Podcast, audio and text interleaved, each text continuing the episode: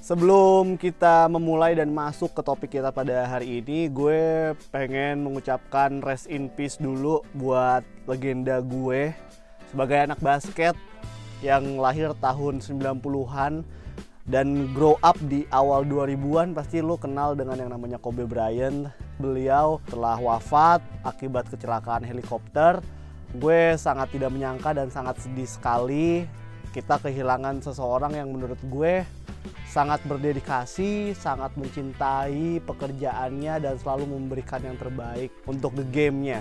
Jadi rest in peace dan semoga keluarga yang ditinggalkan mendapatkan kekuatan. Amin.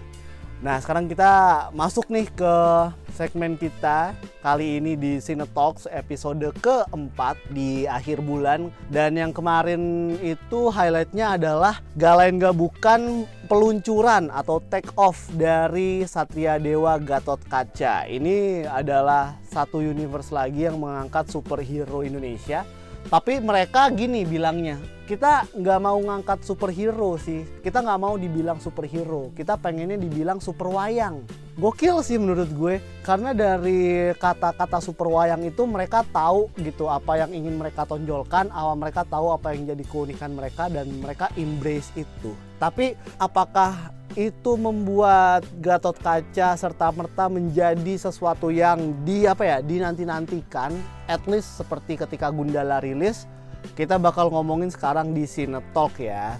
Dan kalau ngomongin soal soal yang kayak begini gue tuh ya pakai metode yang dikasih tahu sama Robert Roni bagaimana kita tertarik atau enggak menonton sebuah film tuh dilihat dari lima aspek. Yang pertama itu aspek sumber daya manusia yang kedua itu aspek IP atau intellectual property. Terus habis itu ada production value. Yang keempat itu ada apa lagi ya? Oh, ada cerita dan yang terakhir adalah promosinya. Namun memang si Satria Dewa Gatot Kaca ini belum belum mengeluarkan trailer resmi ya. Karena ini kan mereka pindah studio nih. Sekarang dikerjain sama Satria Dewa Studio jadi trailer, eh sorry, teaser-teaser yang kemarin keluar itu sebenarnya hanya untuk kebutuhan promosional aja. Jadi mereka nanti bakal merilis trailer baru dengan aktor yang sudah dipilih. Sebelum kita masuk ke aktor-aktornya atau sutradaranya, kita mau ke uh, poin pertama dulu deh, yaitu soal intellectual propertinya. Apakah menarik? Menurut gua menarik, Pak. Karena gini, Satria Dewa itu kan diangkat dari kisah Baratayuda dan banyak orang yang seenggaknya tahu mengenai hal ini gitu. Pandawa 5, terus juga uh, Gatot Kaca, nanti juga bakal ada Arjuna, Yudhistira, Bima, Nakula Sadewa, terus uh, Sri Kandi.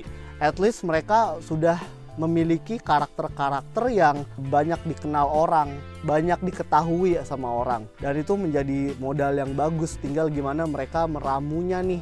Selain itu yang perlu dipikirkan juga adalah bagaimana mereka memberikan transisi yang bagus dari IP tersebut, IP yang udah ada ya, berarti kan itu berhubungan dengan pewayangan, berhubungan dengan legendaris gitu ya, kuno, menjadi sesuatu yang lebih modern. Nah, itu kan gambling juga tuh di situ karena kalau misalkan dianggap tidak sesuai bisa-bisa ya uh, generasi tua gitu yang udah baca sampai habis misalkan yang tahu kisahnya atau yang ngikutin pewayangannya itu bisa protes gitu jadi bagaimana bisa memenangkan segala pihak yang wajib untuk dilihat oleh si Satria Dewa ini. Dan itu yang pertama menurut gue IP-nya cukup oke. Okay.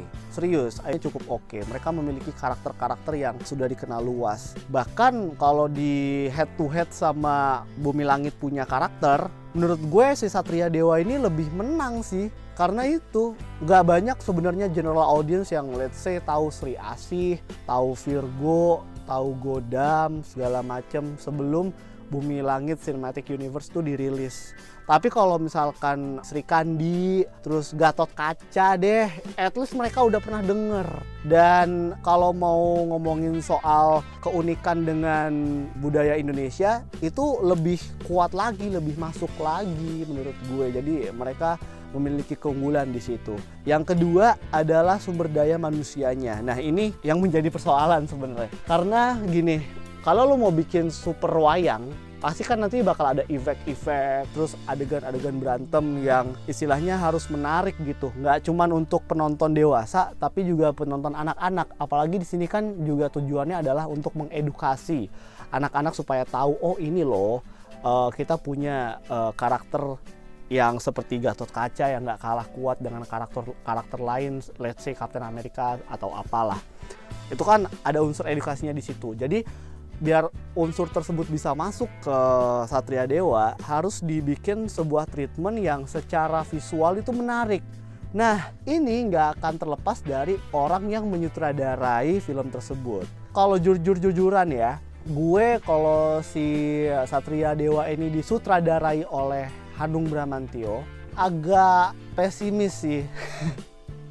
gue jujur pesimis karena Hanung Bramantio itu menurut gue adalah sutradara yang bukan apa ya untuk film action itu belum teruji walaupun dia secara konten itu sangat mendalami orang Jawa terus juga tahu uh, cerita pewayangan ya itu udah udah modal yang bagus tapi bagaimana ketika dia mendirect sebuah film laga film action sorry. Itu masih tanda tanya menurut gua karena sedikit banget film Hanung yang action. Ketika dia dikasih film seperti ini nih si Gatot Kaca pasti kan tuntutan dari kisahnya sendiri kan besar untuk menampilkan visual-visual yang gokil gitu. Nah si Hanung bisa nggak nih mewujudkan hal tersebut? Terus uh, yang kedua adalah cast-nya di sini Rizky Nazar berperan sebagai Gatot Kaca. Ini pasti adalah sesuatu yang sangat berat kali ya buat Rizky Nazar karena dia adalah yang membuka nih. Dia yang akan menjadi wajah pertama dari Satria Dewa Universe dan orang pasti akan ngeliat apakah dia cocok sebagai Gatot Kaca atau enggak. Dilihat dari mana dari tampilan fisiknya dulu deh yang kita tahu kan Gatot Kaca tuh bener-bener kayak gagah gitu kan mungkin tinggi, tegap, keker gitu. Pokoknya bodinya bagus, terus juga dia jago berantem segala macem. Pokoknya cowok banget juga lah. Nah, apakah Rizky Nazar ketika launching kemarin sudah menampilkan traits tersebut? Menurut gue sih belum ya. Cuman nanti kita bakal ngeliat juga si Rizky Nazar kan pasti ditempa abis-abisan nih mulai dari koreografi berantemnya terus karakternya dia nanti kita bakal ngeliat untuk trailer pertamanya seperti apa dan di situ kita bisa berekspektasi lebih atau justru menurunkan ekspektasi dari kemampuannya Rizky Nazar. Cuman untuk acting sebenarnya kalau buat acting ya, tadi kan ngomongin soal koreografi yang masih meragukan.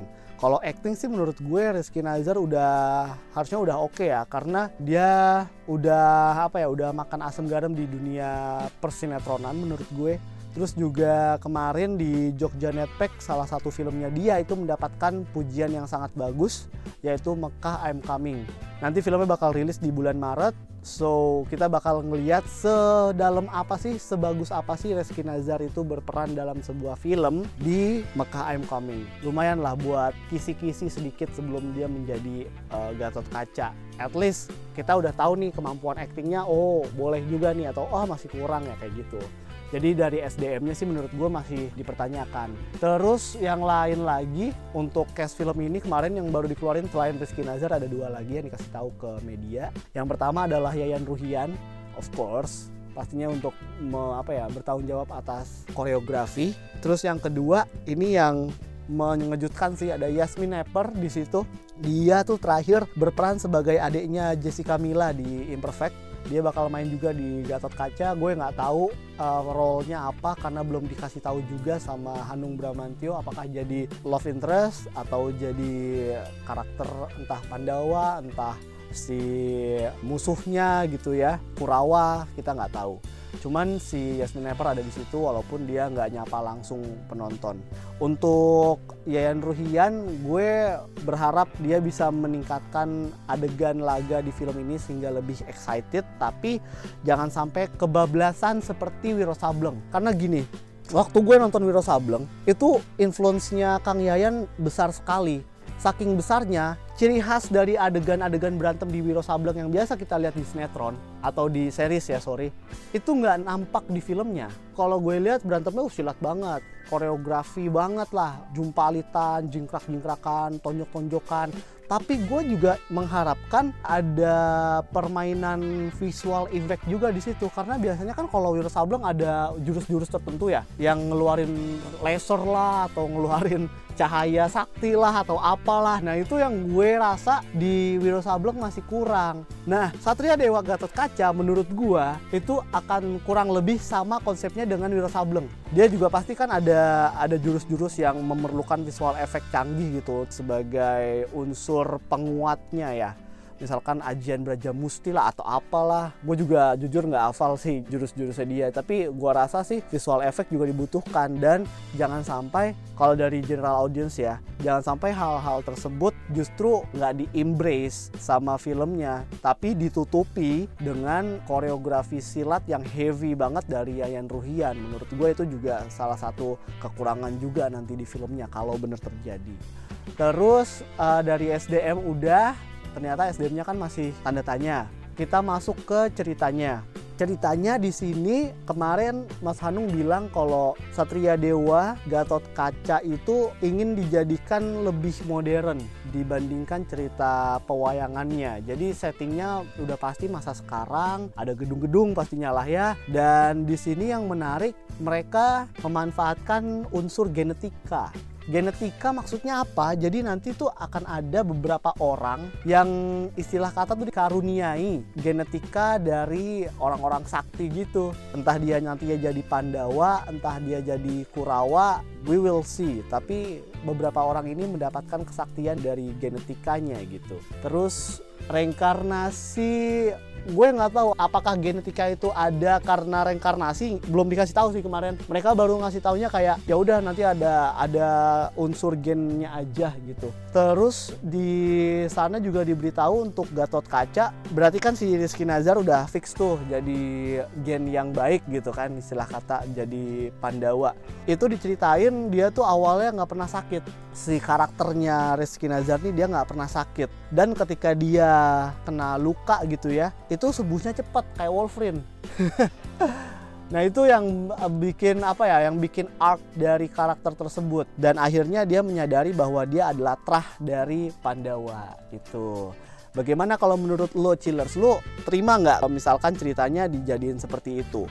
Demi apa ya? Demi modernisasi dan biar bisa lebih relate mungkin atau menarik mungkin bagi kalangan generasi muda dan seperti generasi millennials dan Z ya. Kalau gue sih fine fine aja ya, karena itu kan baru konsep kasar, konsep awalnya seperti itu. Tapi yang kayak tadi si Jenny bilang, apakah itu gara-gara reinkarnasi, makanya ada gen seperti itu? Gue nggak tahu. Tapi di sisi lain, hal itu menjadi poin penting juga yang harus dibahas gitu. Karena apa? Karena itu menyangkut transisi, transisi dari original materialnya ke filmnya original source-nya kan mana ada dia keturunan titisan apa segala macam kagak ada kali. Tapi di sini kan dibuat seperti itu biar lebih modern dan nyambung dengan masa sekarang. Nah luxury luxury yang bisa menyambungkan antara original source dan juga film kekiniannya itu apa aja? Ini yang perlu diperhatikan sama sineas dari Satria Dewa Gatot Kaca menurut gue jangan sampai kejadian yang ada di Gundala terulang lagi ya. Karena gini kalau buat di Gundala ini juga poin yang bagus sih dari cewek gue ya. Dia bilang kok Gundala kayaknya mendapatkan kekuatannya gitu doang gitu terlalu mudah gitu. Dia sepertinya udah ya ya disamber petir abis itu jadi superhero. Iya juga sih gue mikirnya karena kalau misalkan dibandingin sama superhero dari dari Hollywood gitu ya mereka mendapatkan kekuatannya nggak sekonyong-konyong dapet gitu Misalkan Iron Man di film pertama dia sampai disekap dulu, terus dia bikin dulu uh, baju zirahnya yang jelek, abis itu barulah lambat laun jadilah dia Tony Stark dengan Iron Man-nya gitu. Selain dia juga pinter, tapi dia juga ada usaha. Terus Captain America apalagi dia, lo tahu kan dia dulu ceking ya kan, kurus. Tapi apa yang bikin dia jadi Captain America? Karena loyalitasnya, karena kegigihannya, karena semangat juangnya dan akhirnya dia diputuskan untuk menjadi uh, mendapatkan si serum itu. Jadi ada backstory di balik itu dan menurut gue kalau ngomongin ke Gundala, gue nggak mendapatkan itu. Apa sih yang bisa bikin Sancaka menjadi superhero? Gue nggak dapet nih kayak gitu jadi langsung instan aja berubah jadi superhero gara-gara kesambar petir. Udah selesai. Kalau ngomongin soal superhero yang plek ketiplek kayak si Gundala kan The Flash ya The Flash pun nggak sekonyong-konyong gagal disambar petir doang. Kalau nggak salah dia tuh sedang melakukan percobaan gitu di laboratorium. Terus akhirnya kenapa disambar petir gitu? Pokoknya ada usaha dulu sebelum dia melakukan sesuatu dan akhirnya sesuatu itu menimpa dia sebelum dia menjadi superhero. Ada ada backstorynya gitu ada ada penyebabnya gitu. Nah si Gatot Kaca ini mumpung dia sedang membuat hal yang baru lagi dari original materialnya. Coba deh nanti dibikin ada sebab akibatnya yang lebih jelas dan lebih kuat gitu untuk karakter si Gatot Kaca ini. Karena gini di sisi lain adanya genetika menurut gue tuh bikin sama aja kayak Gundala. Kayak ya udah dia udah ditakdirin jadi superhero mau gimana dong? Menurut gue itu udah kayak instan lagi gitu loh. Dan apa menariknya hal seperti itu? Ya udah lo lo tinggal tunggu aja siapa lagi yang yang bernasib kayak dia. Nah itu coba diolah lagi sedemikian rupa agar privilege tersebut bisa menjadi sesuatu yang yang menarik juga. Caranya dengan apa? Ya bisa dipikirkan sendiri gitu ya. Terus juga kalau ngomongin ceritanya ini harus jelas sih si Gatot kacanya itu sifatnya seperti apa sih? Karena salah satu yang menarik dari karakter-karakter superhero kan sifatnya ya. Apakah sifatnya itu sombong atau sifatnya itu bijaksana Nah itu harus dibikin tuh biar karakter superhero-nya jadi semakin menarik dan kalau sudah menarik ya semoga aja orang tuh semakin tertarik untuk menonton filmnya mungkin karena ya karakternya bikin penasaran seperti itu. Dan terakhir kalau di cerita itu juga harus dijelaskan secara rinci si Gatot Kacanya ini berprofesi sebagai apa sih? Apakah dia itu saintis atau dia itu masih mahasiswa atau dia itu kalau Gundala kan kemarin dia jadi sapam ya. Nah itu satpam di pabrik, nah, itu juga harus jelas. Dan bagusnya sih kalau misalkan profesi yang dia itu emban itu berpengaruh juga kepada karakternya. Misalkan Tony Stark dia itu bisa bikin sesuatu pekerjaan yang awalnya dianggap culun dianggap nerdy gitu ya jadi sesuatu yang keren gitu. Dan itu nggak terlepas dari karakter arc-nya yang kuat dan juga acting yang bagus dari si Robert Downey Jr. Nah, itu misalkan salah satu contohnya. Ceritanya udah kalau menurut gue ceritanya ada beberapa hal yang bisa dikembangkan dan udah cukup menarik sih kalau misalkan dibawa ke masa sekarang. Tinggal luxury-nya itu apa aja biar proses transisi dari original source ke masa sekarangnya ini bisa smooth gitu ya next kita punya production value. Biasanya kalau film-film Indonesia production value itu nggak jadi poin yang utama lah untuk dilihat. Tapi kalau misalkan filmnya itu adalah film superhero super wayang kalau misalnya kata orang-orang di sini production value itu menjadi sesuatu yang sangat sangat sangat sangat sangat sangat sangat penting. Ya gimana nggak penting? Lu kalau misalkan ngomongin soal film superhero mau itu film superhero lokal mau itu film superhero asing pasti batasnya adalah Hollywood ya kan? Batasnya tuh Hollywood mau nggak mau. Lu bilang ya dong dukung uh, film superhero lokal walaupun kita budgetnya masih sedikit lah apalah segala macem. Penonton mah peduli setan Iya sih, gue udah bayar sekian ribu. Mau dikata tiket bioskop Indonesia itu termasuk murah yang penting gue udah bayar. Dan gue harus ngedapetin apa yang yang gue harapkan gitu. Dan untuk general audience kalau ngomongin soal film superhero ya yang mereka harapkan pastinya adalah batas yang paling atasnya yaitu kalau nggak Marvel ya DC bisa nggak sekarang superhero Indonesia bikin seperti itu? Itu yang jadi masalah utamanya sih menurut gue bisa nggak production value-nya memuaskan orang-orang yang nggak cuman movie buffs aja tapi general audience gitu yang sorry to say menurut gue lebih ganas dibanding kita yang lebih tahu soal apa yang terjadi di balik layar. Mereka membodoh amat yang penting my money worth spend gitu kan. Dan kalau ngomongin soal si production design ini kita juga nggak bisa berkaca dari teasernya kan. Teasernya itu ternyata dijadiin promotional campaign aja. Dan di sini juga terjadi shaking di bagian production house-nya karena berpindah haluan Nah ini juga patut dicermati juga apakah Satria Dewa Studio itu bisa menjawab tuntutan yang sudah tinggi seperti itu.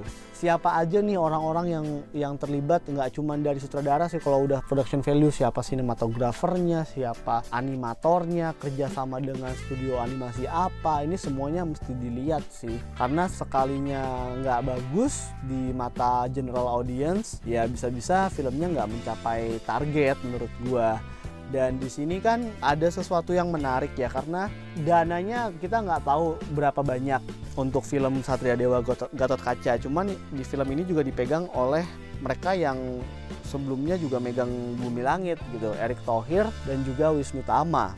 Nah, mencoba melihat dari kacamata mereka, kayaknya mereka menganggap Gundala itu gagal, tidak mencapai target apalagi kalau misalkan dilihat dari jumlah box office-nya yang kalau dibuletin itu paling banyak 3 juta menurut gue pribadi 3 juta itu masih kurang untuk film seperti Gundala. Dengan IP yang udah oke okay, established kan Bumi Langit komik gitu. Terus SDM-nya udah bagus sutradaranya Joko Anwar. Uh, habis itu promosinya juga lumayan gila lah ya apalagi dia sampai masuk ke Toronto International. Tapi akhirnya cuma dapat 3 juta nggak jauh beda sama Wiro Sableng. Dan Wiro Sableng pun disokong sama 20th Century Fox gitu. Box office-nya juga segitu-gitu juga kalah sama Dilan menurut gue itu sesuatu yang gagal harusnya Gundala atau Wiro Sableng itu bisa selevel penontonnya dengan Dilan. Even Gundala itu lebih sedikit loh penontonnya dibanding Dua Garis Biru. Yang dari awal trailernya itu memancing kontroversi, terus juga disutradarai oleh sutradara debutan. Gundala tuh masih kalah loh. Apakah ini menjadi persoalan bagi Wisnu Tama dan juga Erick Thohir? Gue nggak ngerti. Tapi kalau misalkan biasanya sih bisnismen kan pasti ngomong ini untung rugi dong ya. Kalau misalkan cuma balik balik modal membuat mereka sama aja bohong. Dan kalau ngomongin dari itu, kalau melihat dari itu, bisa jadi mereka berdua itu nggak mau mengulangi kesalahan yang sama. Dan akhirnya mereka kembali mengacu kepada formula yang udah terbukti paten di Indonesia, yang terbukti ampuh. Apakah itu bisa jadi production value-nya untuk laga, untuk action itu lebih grounded dibikinnya. Cuman porsinya nggak banyak, lebih banyaknya ke drama mungkin pembagiannya 60-40 kita nggak tahu. Atau 5545 gua rasa sih yang pasti dramanya lebih banyak di sini. Selain karena merupakan awal mula dari Satria Dewa Universe so banyak hal yang perlu dijelaskan. Kita juga bisa ngelihat di sini sutradaranya tuh lebih kuat di drama daripada di action. Hanung Bramantio gimana nanti itu bisa memengaruhi production value? Ya kita mesti lihat trailernya nanti seperti apa dan ngomongin soal trailer, ini kan pasti mm, menurut gua bakal rilis kayaknya sih pas summer ya. Musim panas Juni, Juli, Agustus harusnya udah ada trailer atau paling lambat Oktober. Cuman tetap aja menurut gue kayaknya kayaknya Satria Dewa Gatot Kaca itu harus diundur dulu deh jangan 2020 kalau misalkan production value-nya emang bener-bener pengen bikin yang bagus ya mengangkasanya jangan sekarang kenapa? Karena untuk membuat sesuatu yang satisfying dari segi visual itu nggak mudah. Dan membutuhkan tenaga-tenaga ahli dan juga membutuhkan waktu yang nggak sedikit. Kalau misalkan ada visual effect yang dimasukkan ke dalam filmnya untuk mendukung tuntutan naratif, misalkan lagi berantem, lagi apa, itu proses rendernya setahu gue nggak sedikit, pasti makan makan waktu yang lama gitu kemarin gue sempat ngobrol-ngobrol sama beberapa uh, reviewer senior ya. Salah satu temen dari temennya gue itu dia animatornya si Wiro Sableng. Dia itu yang menangani seluruh visual effect yang ada di karakter Serina dan itu memakan waktu berbulan-bulan untuk visual effectnya doang. Dan itu pun kalau nggak ada yang salah. Kalau misalkan ada yang salah ya ulang lagi tunggu lagi gitu kan. Gundala sendiri pun prosesnya semuanya dua tahun dua tahun dengan production value yang lebih dark ya kan? Lebih gelap pertarungannya lebih grounded dan apa namanya yang visual effect visual effectnya itu nggak terlalu grande lah. Itu makan waktu 2 tahun. Apakah Satria Dewa ingin mengikuti metode seperti itu? Ya kita lihat lagi. Gundala aja yang makan 2 tahun hasil box office-nya nggak terlalu menggembirakan kan bisa-bisa nanti menurut gue production value-nya adalah sesuatu yang di bawah harapan bisa jadi ya. Kecuali kalau misalkan mereka emang ya emang mau invest lebih mungkin. Karena gini loh gue nggak yakin gitu sama si Hanung Bramantio ini bisa bikin sesuatu yang wah gitu untuk sebuah film superhero. Dia tuh track record untuk film laga film actionnya nggak ada dalam tanda kutip ya nggak ada gitu. Jadi untuk production value sorry to say menurut gue ini justru adalah hal yang paling riskan untuk Satria Dewa Gatot Kaca. Oh ini apalagi mereka tuh kan mengangkasa 2020 let's say deh mereka rilisnya di Desember. Minggu terakhir Desember 2020 kalau 2019 nya itu spotnya si si manis. Jadi minggu terakhir. Hari Kamis terakhir di tahun tersebut Nah, mereka belum mulai syuting sekarang, gue taunya. Mereka baru mulai syuting tuh bulan apa? April. Sedangkan kalau misalkan rilisnya bulan Desember, apakah waktunya cukup untuk let's say bikin semuanya termasuk visual effect yang dibutuhkan? Kalau misalkan emang bener-bener pengen menjadi film superhero yang memuaskan semua kalangan ya, menurut gue waktu segitu tuh nggak cukup. Makanya tadi gue bilang lebih baik Satria Dewa Gatot Kaca mengangkasanya jangan 2020 2021 misalkan atau 2022 ini juga ditambah sama perubahan ini kan production house kan dari yang awalnya itu bikin acara di epicentrum sama yang sekarang bikin acara di kokas kan beda. Semuanya beda sekarang lagi shifting mereka. Ini yang uh, bikin gue agak pesimis lagi sama filmnya. Kuat gak mereka ngejar setoran? Gitu loh istilahnya Orang kemarin juga ditanyanya sama wartawan ini syutingnya lokasi di mana aja. Mereka nggak bisa jawab. Orang mereka lagi hunting lokasi, mau gimana? Mereka hunting lokasi nih Januari, Februari misalkan. Januari, Februari, Maret itu hunting lokasi, pre-production gitu segala macem. Terus productionnya dari April, entah sampai entah berapa lama lah ya. Visual, animasi, scoring apa segala macem. Kalau misalkan jadinya terburu-buru juga ya buat apa? Menurut gue production value-nya jadi kurang. Makanya trailer dari Satria Dewa Gatot Kaca ini akan jadi krusial banget untuk menentukan nasib filmnya ke depan gitu. Dan yang terakhir adalah promosi. Promosinya di sini kalau dibandingin sama Bumi Langit tuh jauh. Satria Dewa Gatot Kaca tuh kayak masih diem-diem aja. Kayak uh, under the radar nggak banyak orang tahu tentang perkembangannya seperti apa. Nggak jor-joran juga Cuman kemarin gue melihat secerca harapan gitu di Kokas. Kenapa? Karena gini, PH yang baru Satria Dewa Universe itu istilahnya kan berarti mendapatkan suntikan yang baru untuk bisa mempromosikan film tersebut dan gosip-gosipnya adalah mereka itu pengen mengadakan event yang kayak di Kokas kemarin di mall-mall yang berbeda setiap bulan gue nggak tahu tapi mall-mallnya apa aja apakah masih tetap di Jakarta apa mereka nanti pindah ke mall yang di luar Jakarta entah yang entah yang mana. Tapi dari situ gue bisa ngeliat oh mereka ada niat nih untuk mempromosikan film ini gitu. Walaupun mungkin kalah start kali ya. Kenapa nggak dari dulu sih gitu. Terus yang gue optimis lagi selain uh, promosi yang mulai digenjarkan katanya adalah mainan-mainannya mainan-mainan dari Satria Dewa Gatot Kaca ini menurut gue keren-keren serius. Yang pak public figure lagi action figure dari Gatot Kacanya keren, elegan dengan pakaian hitam, terus juga ada emas-emasnya, ada uh, ada bintangnya di daerah dada gitu kan, terus ada apa namanya aksara-aksara, ya pokoknya kental dengan nuansa tradisional, tapi juga menyiratkan sesuatu yang modern. Dan itu bagus menurut gue belum lagi ada ininya ada apa namanya topengnya gitu.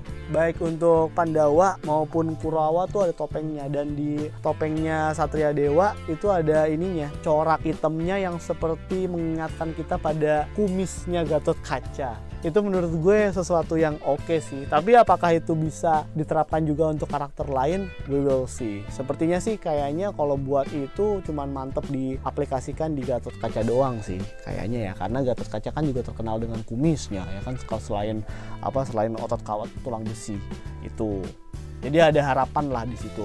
So kalau dirangkum semuanya, menurut gue Satria Dewa ini adalah proyek yang masih ambisius ya ambisius bukan dalam artian mereka terlalu mengada-ada, mengandai-andai, enggak sih.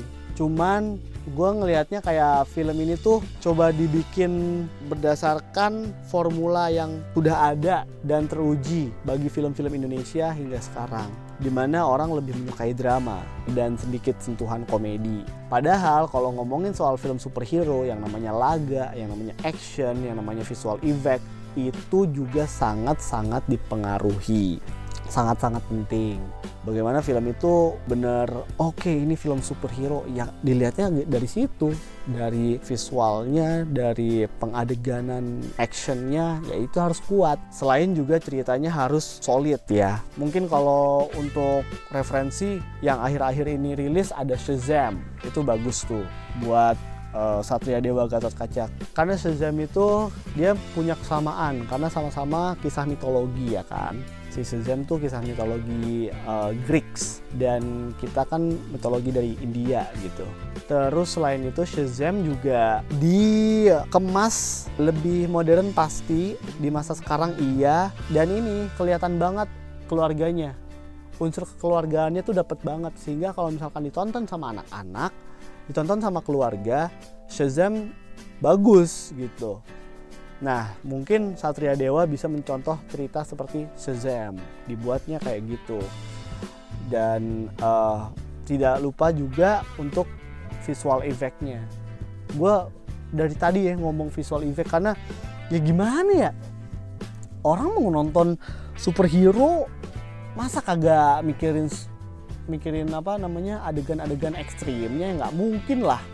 Apalagi Gatot Kaca nggak tahu deh ini harusnya bisa terbang apa enggak kalau dari kostumnya sih gue lihat harusnya dia bisa terbang.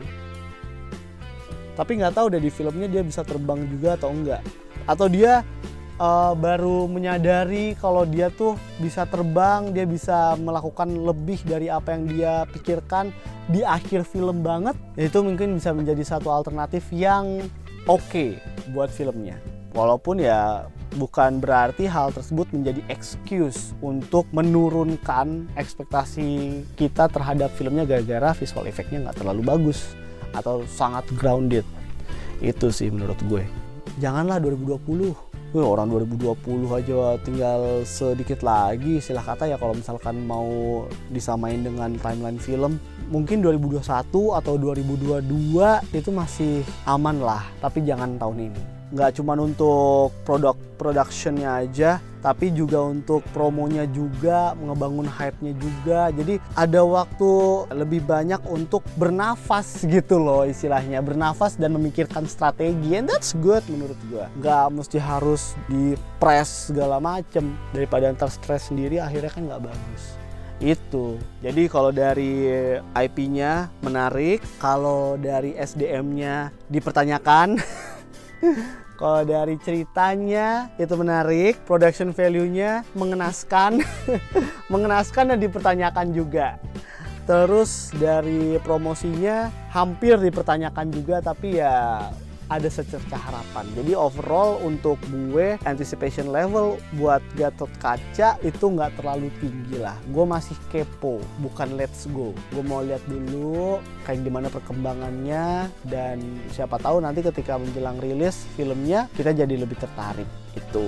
Kalau menurut lo gimana nih Chillers? Langsung aja kasih tahu kita ke @cinemania underscore ID apakah lo excited atau enggak sama project Satria Dewa Universe yang dimulai dari film Satria Dewa Gatot Kaca. Kita ketemu lagi habis ini di episode Cine Talk berikutnya. Kira-kira mau ngebahas apa? Masih tanda tanya. Pokoknya jangan lupa dengerin di Spotify-nya Cine Talk versi audio dari Cinemania ID. Bye, chillers.